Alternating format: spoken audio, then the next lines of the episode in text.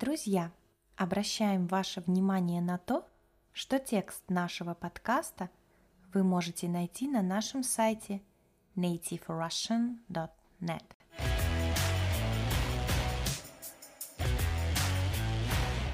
Всем привет! С вами Настя.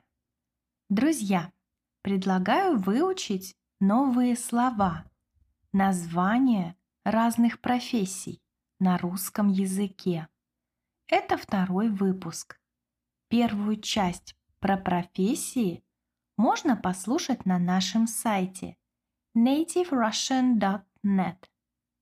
Также на сайте есть упражнения и текст с ударениями к этому и другим нашим подкастам.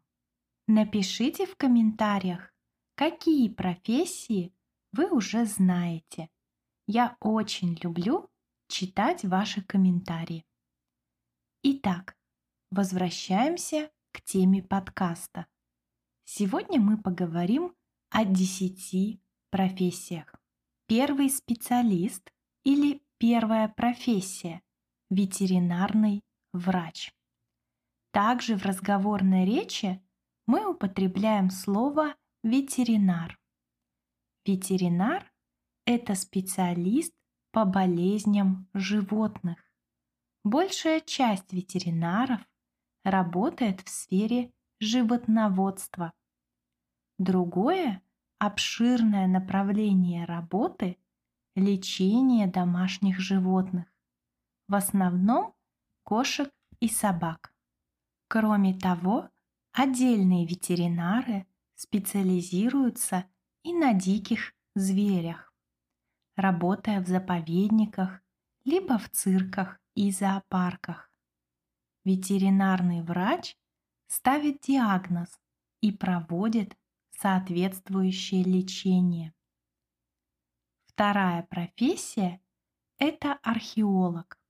Слышали раньше такое слово? Археолог – это ученый, который изучает быт и культуру древних цивилизаций по сохранившимся останкам их жизнедеятельности. В основные задачи работы археолога входит проведение раскопок для поиска источников исследования. Это творческая профессия, так как приходится использовать воображение, чтобы воссоздать первозданную картину мира прошлого.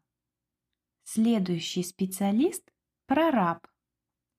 Прораб – должность руководителя на стройке, посредника между рабочими и их руководством в строительной компании. Прораб отвечает за конкретный участок строительной площадки.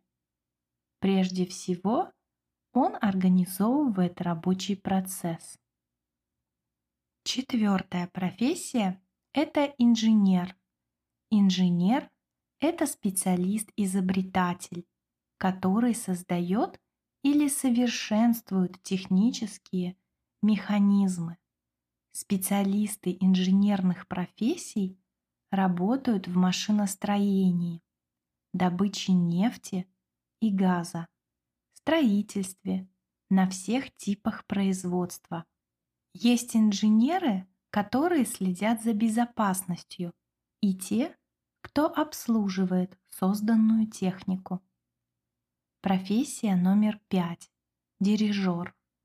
Это человек, который при помощи движений рук, пальцев и головы руководит репетициями и выступлениями группы музыкантов, а также доносит до них свое видение музыкального произведения, которое они исполняют. Следующая профессия – флорист. Основная обязанность флориста – составлять букеты и другие композиции из растений. Кроме этого, флористы выполняют и другую работу. Например, ухаживают за растениями в магазине, общаются с клиентами и предлагают свои варианты оформления букета. Седьмая профессия – администратор. Администратор – это управляющий, который контролирует выполнение трудовых процессов в компании. Эта должность незаменима в гостиничном бизнесе, ресторанах, магазинах и других заведениях, где наблюдается высокая проходимость. В этом случае администратор должен правильно организовать взаимодействие персонала и посетителей. Высокая проходимость – это большое количество приходящих и уходящих людей. Следующий специалист – это ювелир, мастер по изготовлению и ремонту ювелирных изделий. Профессия ювелира прежде всего связана с ручным трудом, работой с драгоценными и полудрагоценными камнями, а также металлами. Девятая профессия – летчик. Это человек, управляющий летательным аппаратом, находясь на его борту. Такими летательными аппаратами являются самолеты, вертолеты. Это может быть как профессией, специальностью, так и хобби. Летчиков также называют авиаторами или пилотами. И последняя профессия – парикмахер.